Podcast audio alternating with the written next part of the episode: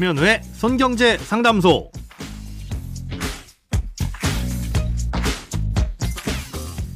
새는 돈 막고 숨은 돈 찾아드립니다. 손경제 상담소 김현우입니다. 저축, 보험, 대출, 연금, 투자까지 이 돈에 관련된 고민이라면 무엇이든 맡겨주세요. 오직 당신만을 위해 맞춤 상담 해드리겠습니다. 네, 오늘은 어떤 고민일지 한번 들어보고 오시죠. 안녕하세요.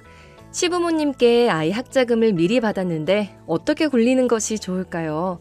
지금은 신랑의 IS에 계좌에 넣고 주식을 조금 사고 있는데 불안하기도 하고 주식이 어렵기도 하네요.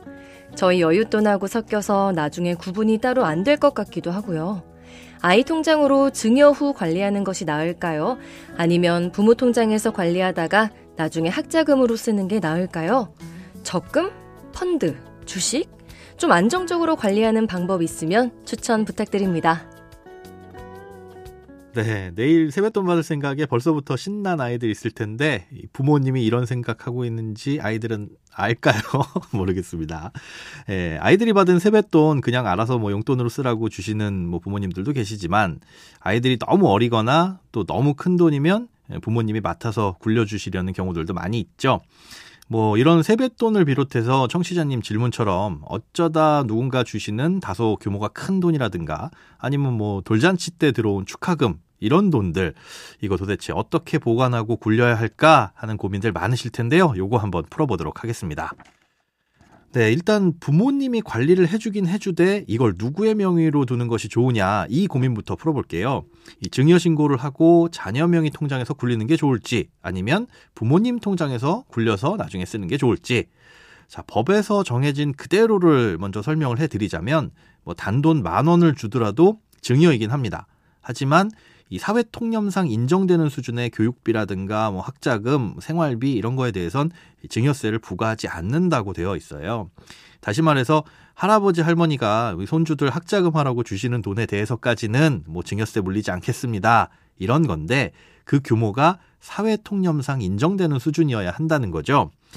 어, 일반적으로 생각할 수 있는 학원비나 뭐 대학 등록금 수준이라고 한다면 증여 신고를 하고 자녀 명의 통장에 굴리다가 나중에 학자금으로 쓰든 아니면 뭐 그냥 부모님 통장에 넣어서 나중에 학자금으로 쓰든 크게 이 세금 가지고 문제 삼지는 않을 겁니다.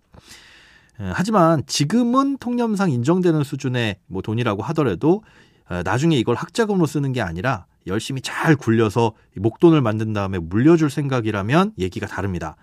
이건 통상적인 양육이나 뭐 부양 수준이 아니라 자산 이전의 목적이 큰 거라고 볼 수가 있는 거죠. 뭐 이런 경우라면 증여 신고를 하고 자녀 명의 통장에 넣어서 굴리는 게 바람직합니다. 정리하자면 그 돈의 규모도 중요하지만 나중에 어떤 목적으로 활용할 것이냐 이것도 중요하다는 거죠. 참고로 미성년 자녀한테는 10년간 물려주는 돈이 2천만 원까지라면 별도의 증여세는 부과되지가 않습니다. 다음으로 이 돈을 어떤 방법으로 굴리느냐인데 이건 이 돈을 언제 쓸 거냐에 따라서 달라집니다. 당장 1, 2년 내에 쓸 목적이라면 뭐 안전한 예금 적금이 최선이죠.